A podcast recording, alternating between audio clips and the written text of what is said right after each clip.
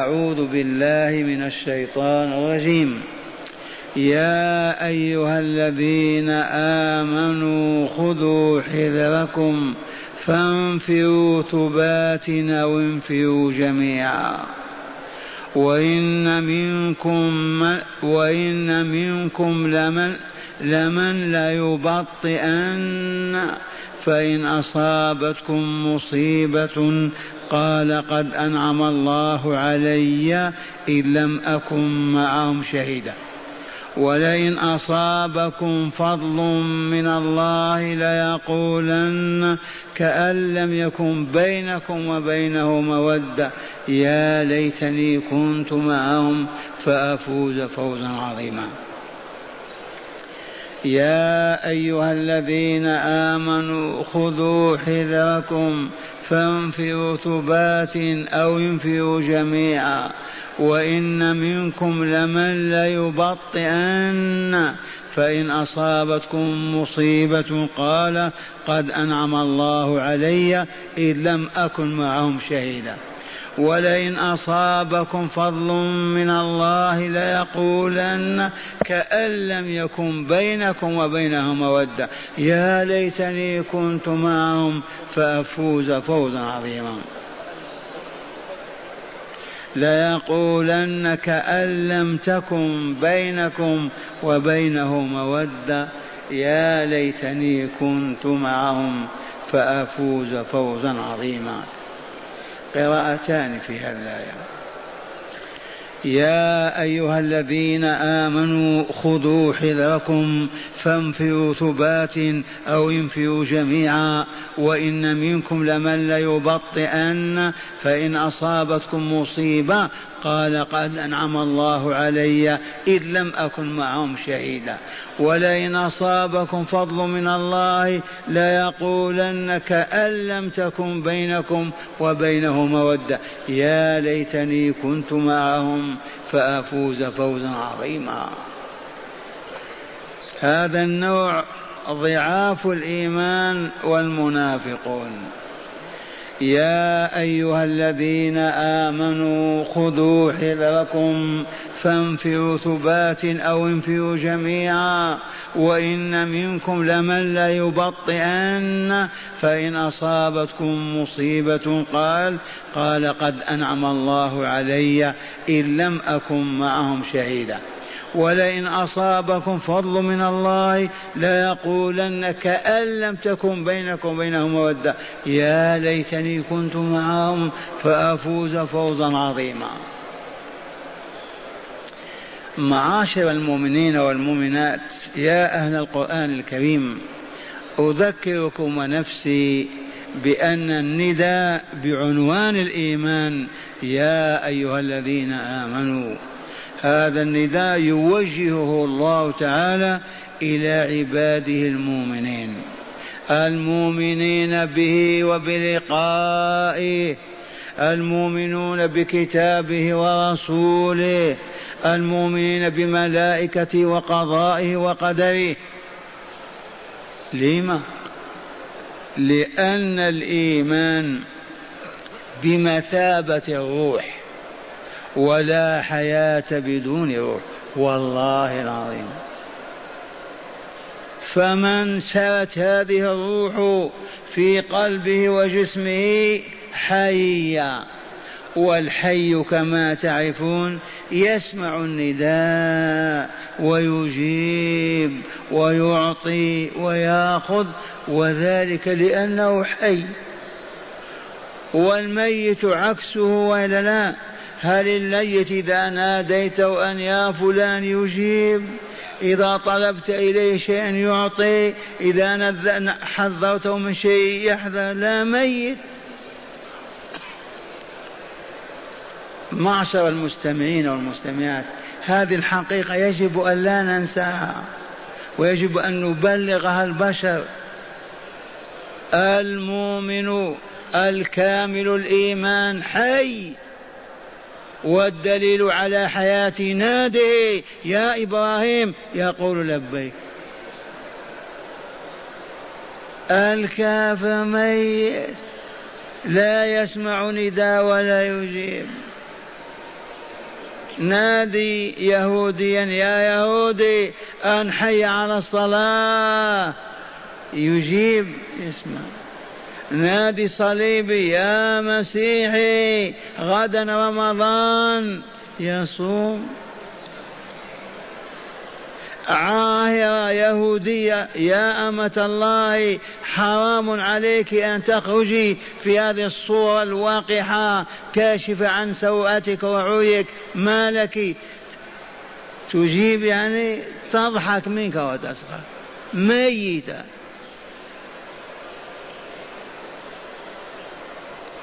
فيكم من يشك في هذا؟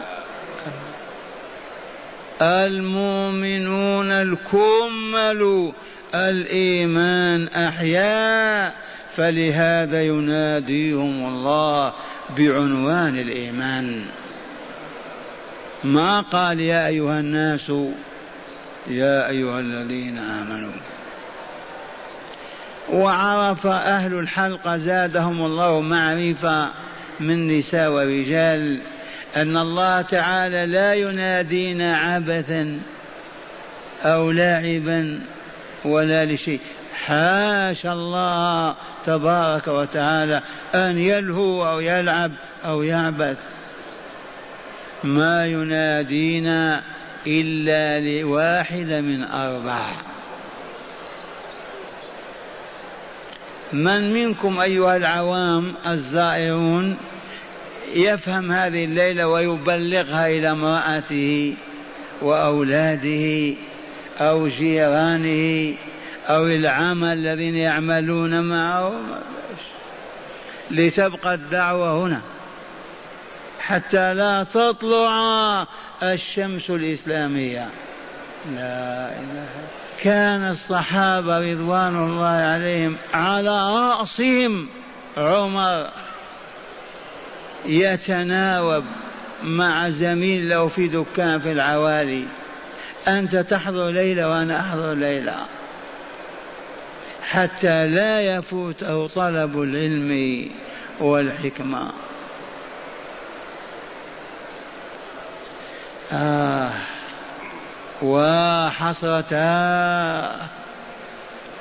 إذا لا ينادينا الله تعالى بعنوان الإيمان إلا لأننا أحياء بإيماننا. هذه مسلمة وتنازعون فيها؟ ينادينا لأي غرض من الأغراض؟ لأي شيء من الأشياء. الجواب انزع من ذهنك أن أن ينادينا لهوا ولعبا. ينادينا لواحدة من أربع أو خمس. الأولى ينادينا ليأمرنا من أجل أن نفعل. ماذا نفعل؟ ما أمرنا به لنفعله لنقوم به من أجل إسعادنا وإكمالنا. فقط. إياك أن تفهم أن الله يأمرنا بأمر نفعله لا يعود علينا بالإصلاح والهداية والكمال. مستحيل. لا يأمرنا إلا من أجل تزكية أنفسنا وتهذيب آدابنا وسمو أخلاقنا وللحصول على الكمال والسعادة في الدنيا وفي الآخرة. لأنه ولينا مولانا سيدنا ربنا. ثانيا الثاني أنه ينادي ينادينا لينهانا عما من شأنه أن يخبث أرواحنا أن يهبط بآدابنا أن يمزق أخلاقنا. أن يقعد بنا عن طلب السعادة والكمال. والله العظيم. ما نهانا عز وجل عن قول أو عمل أو صفة أو ذات إلا لأنها ضارة بنا مفسده لنا مهلكه لنا معوقه لنا عن سعادة الدنيا والآخرة. لأنه حكيم وإلا لا؟ يضع الشيء في غير موضعه حاشاه وهو العزيز الحكيم. فلهذا إذا بلغك أمر الله افعل ولا تتردد إلا إذا عجزت. إذا بلغك نهي الله عن عقيدة أو قول أو عمل اترك عجل قبل أن تحترق. الثالثة يدعونا ينادينا ليحذرنا ليبشرنا. ينادينا بعنوان الإيمان ليبشرنا بما يسرنا ويثلج صدورنا ويفرحنا في الدنيا والآخرة. ومن أجل ماذا؟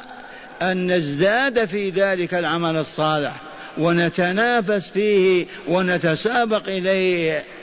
لأن البشارة من شأنها تجعلنا نحفز أكثر وننطلق أكثر. لذلك العمل الصالح. رابعا أو ينادينا ليحذرنا.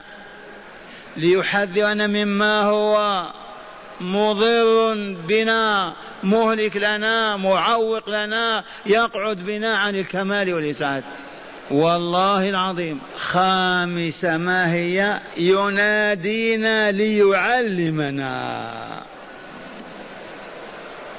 ينادينا ليعلمنا ماذا؟ ليعلمنا السير على طريقه الموصل إلى رضاه وجواره. يعلمنا الأوامر والنواهي في المعتقدات والأقوال والأعمال. يعلمنا ما كنا نجهله نحن وآباؤنا من شأن الغيب والشهادة. يعلمنا ما في الملكوت الأعلى ما في الدار الآخرة. تعاليم يضفيها إلينا ويمتن بها علينا. لنصبح علماء. علماء. من أفضل الناس يا أيها الناس؟ اعلموا ادخل قريتك وانظر. أعلم أهل القرية أتقاهم لله. أصفاهم روحا. أكثرهم خيرا وبركة. وأجهل قريتك أكثرهم سوءا وفسقا وفجورا. ولا أعني بالعلم أن لا بد تكتب وتقرأ. وتتنوع في أنواع الفنون والعلوم. لا ما هناك حاجة إلى كل هذا.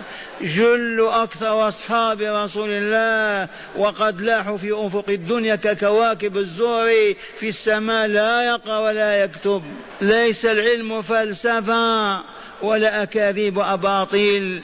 العلم الحق أن تعرف ما يريد الله منك وتطيعه في ذلك.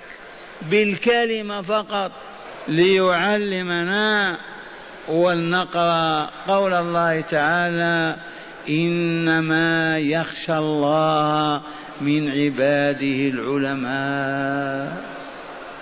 إنما يخشى الله يخاف الله تعالى من عباده من؟ العلماء سواء كانوا حمرا أو صفرا سودا أو بيضا عربا أو عجما في الأولين أو الآخرين. العلماء بأي علم؟ بالفلك بالكيمياء بالهندسة. بماذا؟ قولوا. العالمون أولا بربهم العارفين له. ثم العالمين بمحابه محبوبا بعد محبوب وبمكاره مكروها بعد مكروه. وبكيفيات أداء تلك المحبوبات. هذا هو العلم. العلم اولا بالله. إذ العلم بالله إذا تم لك عبد الله أثمر لك ثمرتين. الأولى حب الله. فتصبح تحب الله أكثر من حبك لنفسك وولدك ومالك.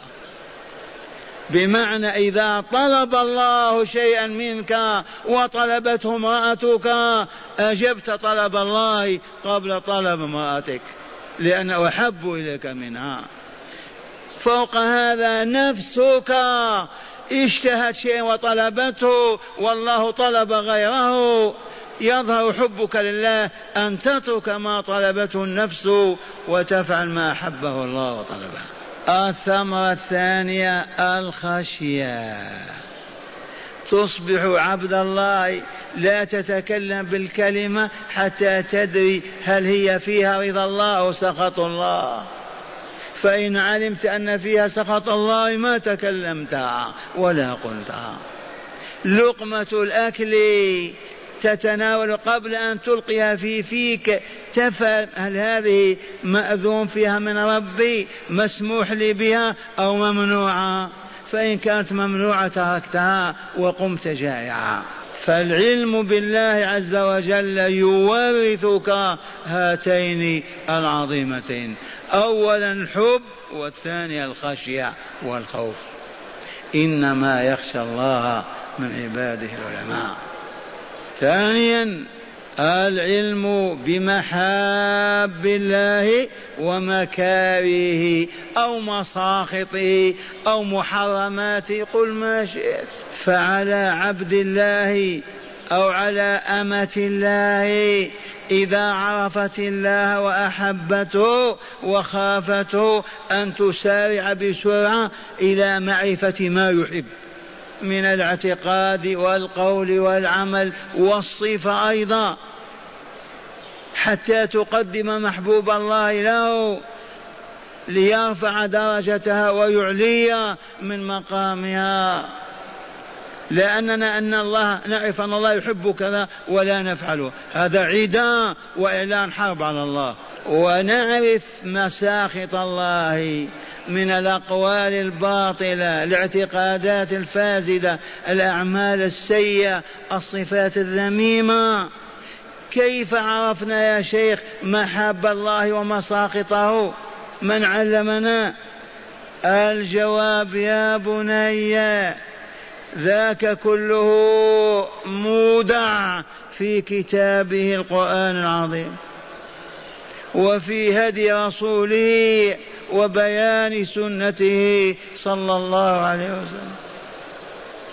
لا يخرج مع, محبوب لله عن الكتاب والسنة ولا يخرج مكر لله عن الكتاب والسنة. كيف نقرأ الكتاب 114 صورة ما نستطيع. لا لا لا لا, لا. ما تحتاج إلى أن تحفظ القرآن أبدا. فقط اجلس مجالس العلم وتعلم بلسانك وقلبك فقط. سمعت أن الله يبغض الرائحة الكريهة. من الآن لا تتطيب الرائحة الكريهة. سمعت عن الله أنه لا يحب النميمة. لا تنقل حديثه أبدا حتى الموت. وهكذا. يا أيها الذين آمنوا لبيك اللهم لبيك. نادانا لأننا أحياء. اسمع نادانا لأي غرض؟ خمس أغراض وإلا هذا واحد منها. يا أيها الذين آمنوا خذوا حذركم. هذا أمر وإلا لا؟ فإن قلت لا نبالي. خلي ما يقع يقع. ترد على الله العليم الحكيم. وأنت تؤمن به. خذوا حذركم. الحذر والحذر التخوف والتحرز من المكروه حتى لا تقع فيه. الله ولي المؤمنين. يأمرهم بأن يأخذوا حذرهم حتى لا يهلكهم عدوهم. حتى لا يمزق أوصالهم حتى لا يحتل ديارهم حتى لا يسلب أموالهم حتى لا يسفك دماءهم لأنه تعالى لا يحب لأوليائه الهلاك ولا الذل ولا الدمار ولا الخزي ولا العار. أولياؤه. وإن قلت لم ما يقتل هؤلاء الكافرين بكلمة موتوا الجواب لا يفعل ذلك لأن هذه الحياة كلها قامت على أساس الابتلاء والاختبار مؤقتة ثم الانتقال إلى عالم الخلد والبقاء إما أعلى وإما أسفل. دار الامتحان. هو قادر على أن يدخل الإيمان في قلب كل كافر. ولكن تبارك الذي بيده الملك وهو على كل شيء قدير الذي خلق الموت والحياة ليبلوكم خلق الفقر والغنى ليبلوكم الصحة والمرض ليبلوكم الشرف الضاع كل هذه ابتلاءات امتحانات واختبارات. حتى يصفو من يصفو ويكمل يكمل وينزله بجواره فوق السماء السابعة في دار السلام. ويهبط من يهبط إلى أسفل سافلين في الدركات السفلى من الأكوان التي ما يمكن أن تدركها. خذوا حذركم ممن تخافون من أعدائكم. من هم؟ المشركون الكافرون ومن الثالث الأسود بالذات المجوس اليهود النصارى. خذوا حذركم كيف نأخذ حذرنا يا شيخ؟ اولا أن نربي أنفسنا على الصبر على الثبات على حسن استعمال السلاح وعلى إيجاد قيادة عليمة حكيمة موصولة بالسماء. إن أخطأت في الأرض صوبها إله السماء. خذوا حذركم كيف نأخذ حذرنا يجب أن نكون أقوى من عدونا وأقدر من عدونا وأحذر من عدونا. وقل ما شئت لأننا أحياء وعدونا ميت. يا أيها الذين آمنوا خذوا حذركم. أين المؤمنون؟ الذين ينادون بهذا النداء ماتوا. هذا النداء وجه إلى رسول الله صلى الله عليه وسلم وإلى تلك الزمرة النورانية الصالحة من أصحابه. وهذا النداء وجه إليهم عندما بلغهم أن أهل مكة تحركوا وسمعوا بإعداد العده لغزوهم في السنة الثامنة. معاشر المستمعين بلغوا أن على الدولة الإسلامية صغيرة أو كبيرة يجب أن تمرن أبناءها على حمل السلاح وعلى استعماله وعلى تطوره. إن كان في النفاثات ففي النفاثات وإن كان في الصواريخ ففيها وإن كان في أي موطن يجب أن نكون كعدونا بل أحسن من عدونا. فإن أهملنا وفرطنا عصينا الله في هذا الحكم الإلهي. ما أخذنا حذرنا. وفوق هذا يا أبنائي هل أخذنا حذرنا؟ من أنفسنا ونحن منغمسون في معاصي الرحمن في أبشع الذنوب وأقبحها وأسوأها. كيف نأخذ حذرنا من عدو وما أخذ حذرنا من عدو في نفوسنا؟ إننا أولياء الله. يجب أن نكون أطهارا أصفياء أعزاء قادرين حكماء عالمين. يجب أن نكون أكمل الخلق. وذلك للإيمان الذي فضلنا الله به. خذوا حذركم. كيف يا ربي؟ قال فانفروا ثبات أو انفروا جميعا. النفير النفير يصيح الصائع النفير حركة دافعة. كل ذي قدرة على السلاح يقف ويحمل سلاحه والقيادة الحكيمة تتصرف. إذا رأت إذا رأت أن نمشي ثبات أي جماعة بعد جماعة كتيبة بعد كتيبة تبعتم؟ الثبات جمع ثبة والثبة الجماعة. سميها كتيبة سميها سرية سميها ما شئت. انظر يا قائد المعركة الإيمانية يا إمام المسلمين مع ما أوتيت من علم وما عرفت من حال الكافر وعرفت من دياره وأهله بل هو جبال ديار وسهولها. أنت تعرف هل تزحفون كلكم؟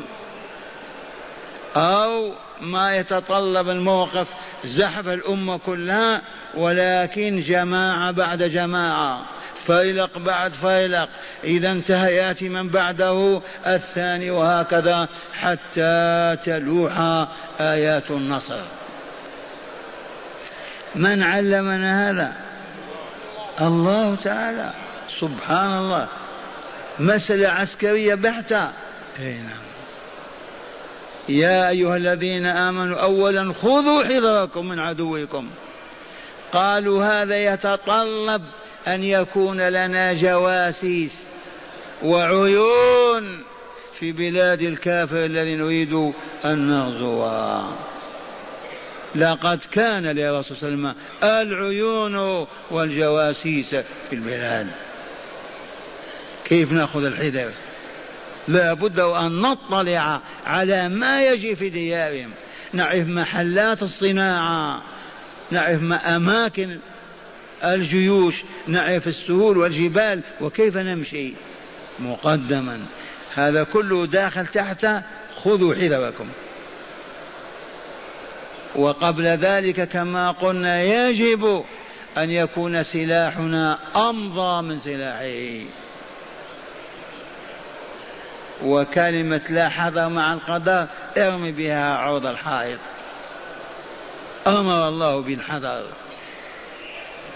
الاحتياط الاحتراس. العيون مفتوحة اليقظة كاملة. خذوا حذركم.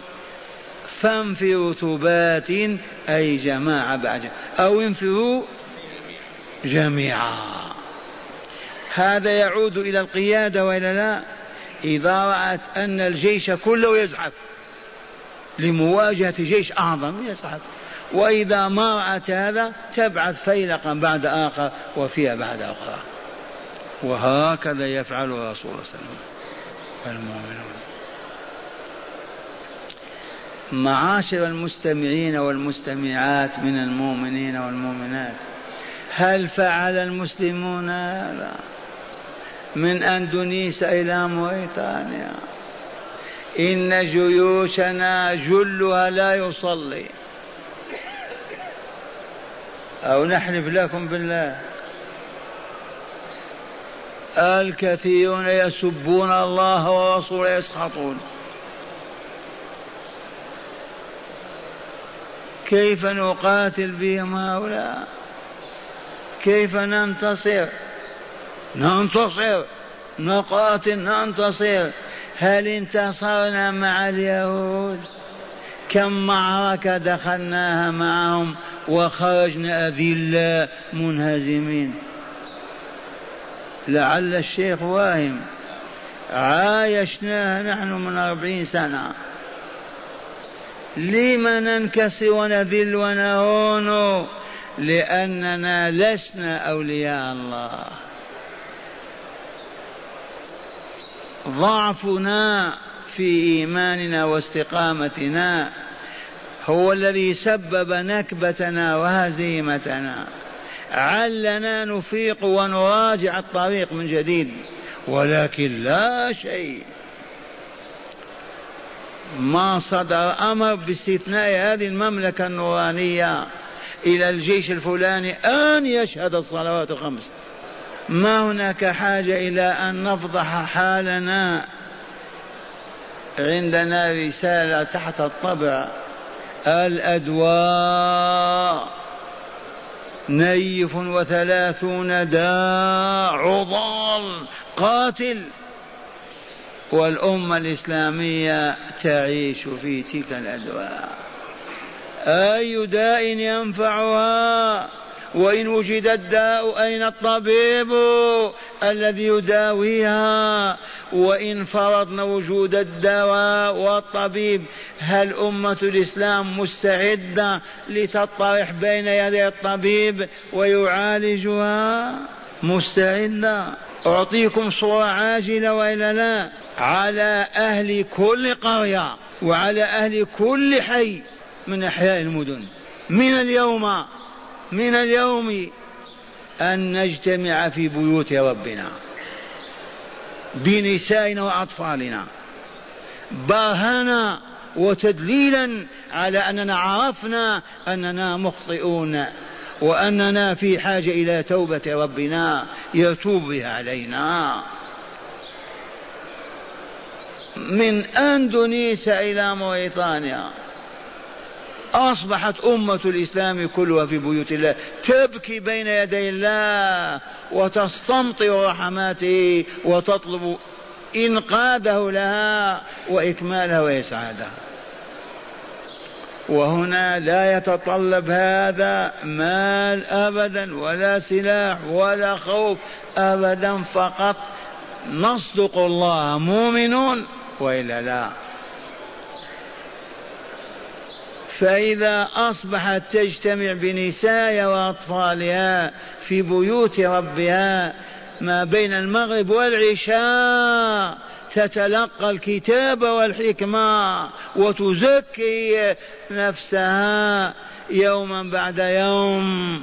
والأنوار تلوح والهداية تغمر وتختفي مظاهر غضب الله فلا ربا ولا زنا لا غش ولا خداع لا كذب ولا نفاق لا كبر ولا حسد لا قساوة ولا جلفة ولا ولا ولكن رقة ولين وطمأنينة. عام واحد يتغير نظام الكون. والله لأنظمة أوروبا تتغير. ما كانوا يعملون به في هذه الظروف يغيرونه. خرجت أمة الإسلام حيت ظهرت من جديد يغيرون حتى برامج التعليم.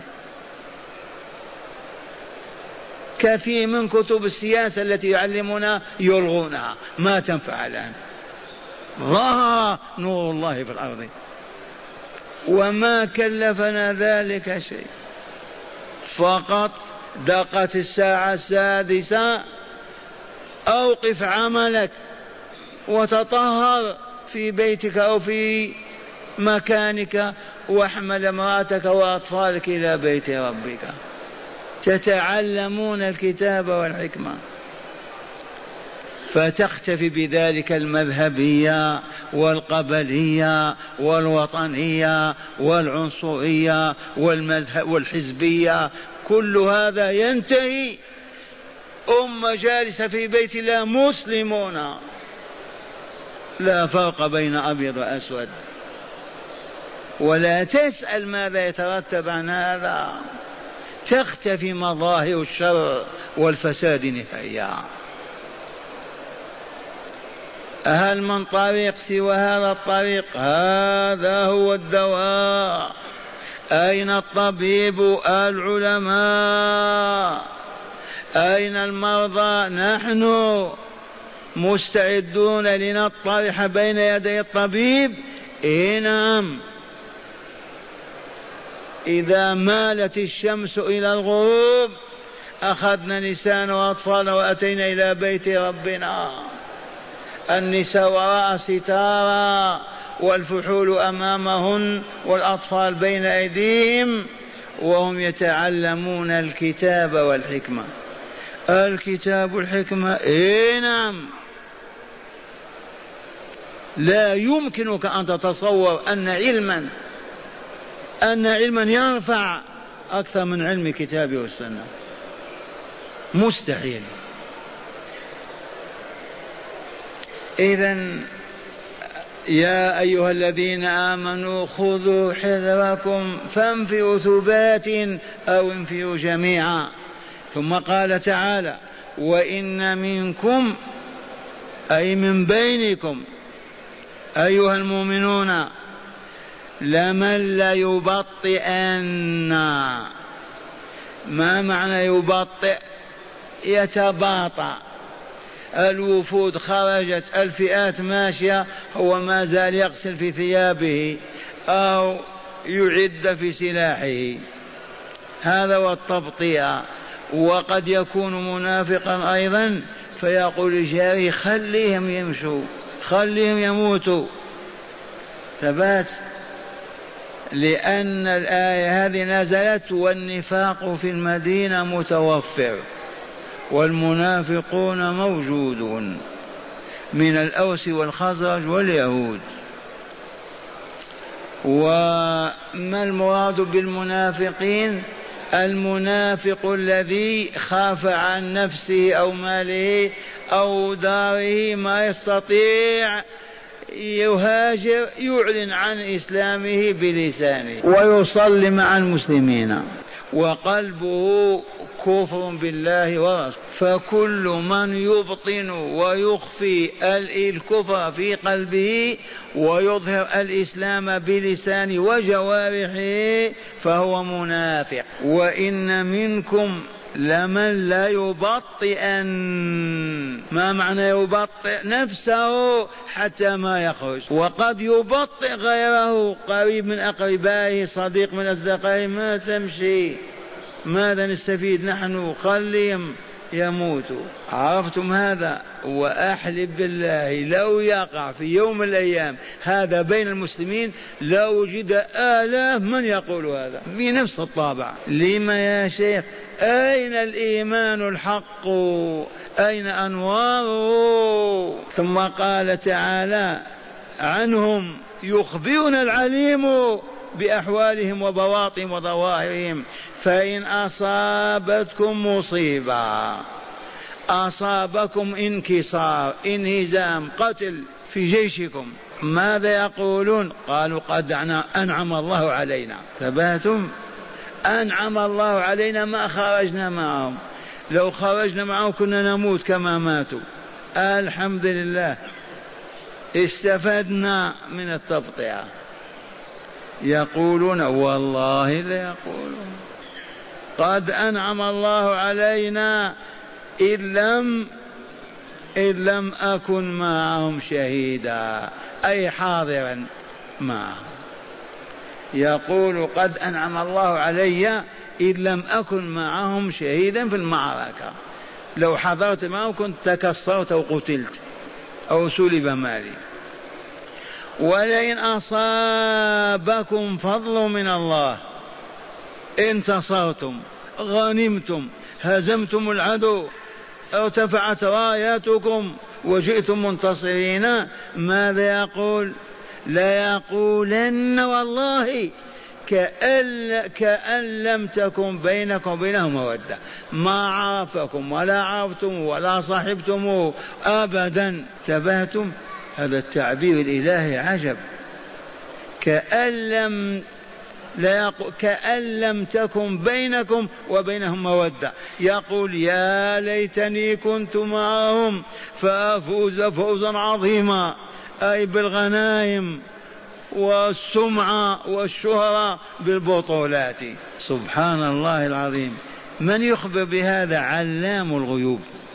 خالق القلوب. أرأيتم صور الهابطين من البشر وإلا لا؟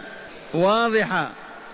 إخوان خرجوا لدفع العدو أو قتاله وهم يتباطؤون وما يخرجون. فإذا أصابت إخوانهم مصيبة فرحوا. ولولوا قالوا الحمد لله ما كنا معهم.